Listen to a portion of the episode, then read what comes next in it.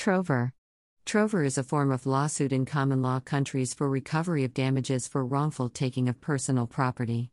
Trover belongs to a series of remedies for such wrongful taking, its distinctive feature being recovery only for the value of whatever was taken, not for the recovery of the property itself. Overview Although actions in Trover can be traced to the time of Bracton and later Edward I of England, it became more clearly defined later during the reign of Henry VI of England, 1422 to 1461 and 1470 to 1471. Action in trover became a mature legal doctrine during the reign of Elizabeth I of England, 1558 to 1603. Early trover cases involved the keeping or taking of a bailment by the bailee, the person charged to hold a property with ordinary care.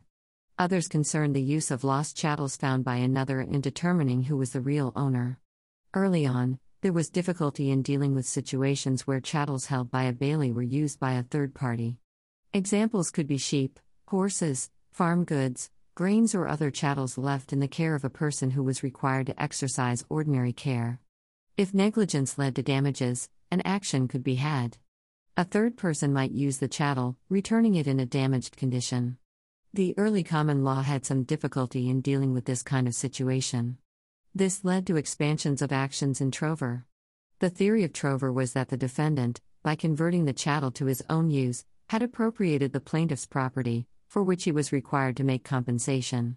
The plaintiff was not required to accept the chattel when it was tendered back to him. He could recover damages for the full value of the chattel at the time and place of conversion. The effect was that the defendant was compelled to buy the chattel at a forced sale, carried out by means of an action in Trover. Trover actions frequently concern the finding of lost property. It could also involve cargo on ships, such as those lost at sea and later found. Trover often involved cases in which the only most correct owner could be determined. For instance, if an envelope of bank notes or currency were to be found, the court would attempt to identify the true owner, but this would often prove to be impossible. In that case, the finder would be the next best owner and be considered the rightful possessor. Trover cases have been described as finders keepers, losers weepers cases. Trover damages came to be measured by the market value of the object, not necessarily its replacement cost if it were new. Sometimes, compensation for deprivation of use and compensation for other losses naturally and approximately caused by the wrongful taking could be added. Case law results are mixed.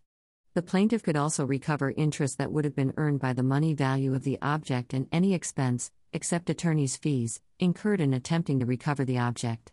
If the taker sold the object for more than its market value, the plaintiff could receive the higher price. However, selling the chattel could change the action to that of a true conversion, which was a form of theft. If the taker had made improvements on the object, for example, repainted it, the value of such improvements are not deducted from the plaintiff's recovery unless the taking was by mistake.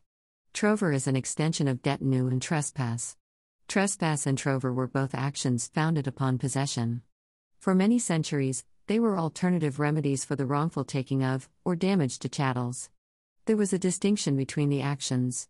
In the theory of trespass, the plaintiff remained the owner of the chattel, with the possession or property rights interrupted or interfered with. In this case, the plaintiff must accept the chattel back when it was tendered. Recovery was limited to any damage to the chattel, or from the interruption of property rights. In the time of Bracton, despite the generality of the writ, the bailor of a chattel could only bring this action against the bailee of the chattel, or those who represent the bailee by testate or intestate succession. Only two actions were available. The plaintiff could claim, I lost the goods and you found them, or I bailed the chattel to you. The first of these was called detinue sur trover. There is some evidence that the action had been used in the generation following Bracton during the reign of Edward I of England. In earlier times, the finder who did not take the witness of his neighbors that he had honestly found the chattel was at risk of an actio furti. In those days, action in detinue sur trover could not lie against a third party. If a person bailed his chattels to another, and that bailee wrongfully gave, sold, or bailed the chattels to a third party, the only action was against the original bailee. Liability to the third bailee was not transferable. In later times, lawyers would talk of trover and bailment. In 1292, there was a slight tendency to regard the detainer rather than the bailment as the gist of the action, where it was stated it is not enough to say, You did not bail to me, but one must add, and I do not detain it from you. But there are other later cases which show that it is impossible or at least extremely difficult for the bailor to fashion any count that will avail him against the third party. The third party was called the third hand. Sir William Holdsworth described trover as an extension of detinue, which enabled not only a bailor and a dispossessed owner, but also a third person, to whose use goods had been bailed, to get full recognition of their interests. In colonial America, replevin was used more often than detinue. In England, the scope of replevin was usually limited to action in distress, where a chattel had been taken by a person who intended to hold it as a bargaining chip to force some action by the true owner.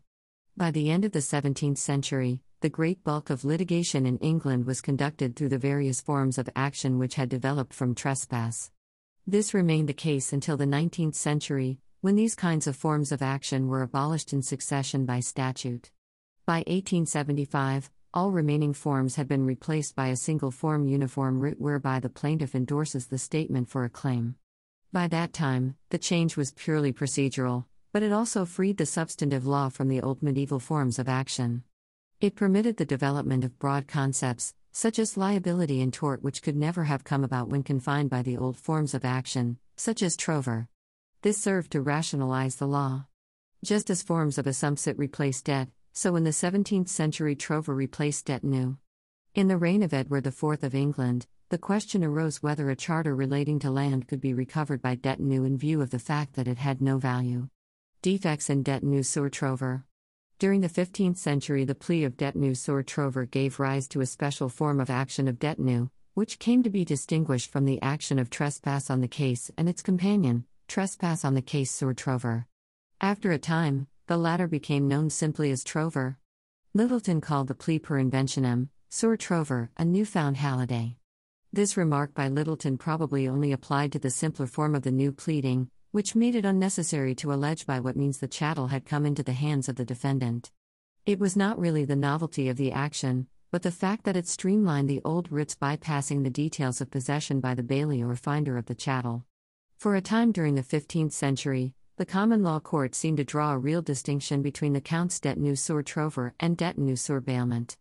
A bailment occurs when there is an agreement for someone to transport or keep a chattel. The normal rule was that ordinary care was necessary to protect the chattel while it was in the custody of the bailee. The former was a wrongful detention and a tortious wrong. The latter is a wrong based on the agreement between the parties. Wager of law.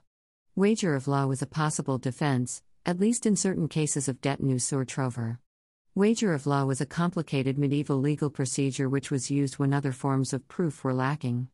It involved the bringing forth of witnesses who would swear under oath to God that, that the facts alleged in the writ or bill of complaint were true.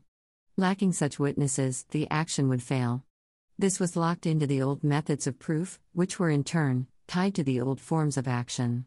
The records show a certain hardening of the courts toward this defense in the mid 14th century. Wager of law was not used in debt on a covenant. Wager of law was abolished by statute in 1833. Prosser describes trover and wager of law in this way trover, as it developed, had certain definite procedural advantages over the older forms of action, not the least of which was that it avoided wager of law, a form of licensed perjury which made detinue singularly unattractive to an honest plaintiff suing a dishonest defendant. Damaged chattel returned. No action could lay when a chattel was returned, but in a damaged condition. In 1478, Catesby said, And in the same manner I deliver my robes to you to keep for me, and you wear them so that they perish. I shall have an action of detinue, for in these cases the property is not altered, and afterwards an action on the case and recover damages for the loss sustained by your using the clothes. Destruction of the chattel. It was doubtful whether detinue lay where, after bailment, a third party had destroyed the chattel bailed. This could be encountered when ships were lost at sea, or chattels being moved by wagon were destroyed by acts of nature and the like. Other cases might involve the finding or bailment of clothing which were destroyed while in the possession of a bailee. The case of a horse bailed to a smith, who bailed it to another smith who damaged or killed the horse was encountered with some frequency. Action could not lie against the first smith. Contrary opinion is found in a ruling by Stratum. Trover is a branch of Assumpsit. Trover has been described as an action in assumpsit which arose from the quare writs by adding the cum, Latin for with, which, then could allege that the defendant undertook, assumpsit, assumed the risk, or assumed the duty to do something. Another clause which followed some time later contained the allegation of trover and deals with situations which involved neither bailment nor a trespassory taking. In Bracton's day, the appeal of larceny could be changed into an action de re adirata by omitting the words of felony. By this means, a chattel could be recovered against a finder. If the finder refused in court to restore the chattel as adirata, the plaintiff could refile the claim, claims afresh, this time adding the word felony, indicating the action was for a real theft and conversion. Actions of this kind were common in the manorial courts, but an obscure note in a yearbook suggests that in 1294 detinue could be brought against a finder of a chattel. Cases of lost cattle had their own law and never fit into the forms of trover. The detinue against the finder of a charter seems to have found its way into the common law by 1389. Charters, like stray cattle, had their own law with peculiar features, and these actions dealt primarily with executors who withheld the heirs' title deeds which came into their hands, devenerunt ad manus, with the ancestors' chattels.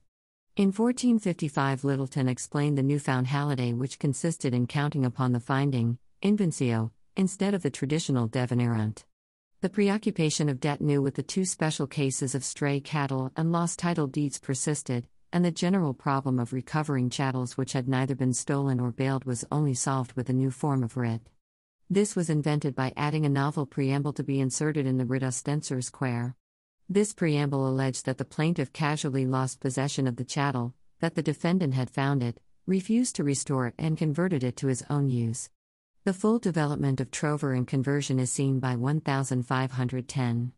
A discussion of more modern cases of a bailee, holder, in possession of a title deed is found in Columbia Law Review. In 1585, Edward Coke was reluctant to allow the principle of conversion to be extended so as to enable detinue to be largely superseded by trover on the case. Coke laid down the first principles applicable to conversion. He pointed out that the finder had acquired the goods which were in no danger of being lost. There was earlier authority for saying that an action for trespass could be sustained and that non delivery constituted conversions. Consequently, the wrongful refusal to deliver on demand because evidence of a conversion, and this, after some vacillation, is now the law. It was a rivalry between the various courts developing legal systems of the country which gave an impetus to the growth of the more modern remedies.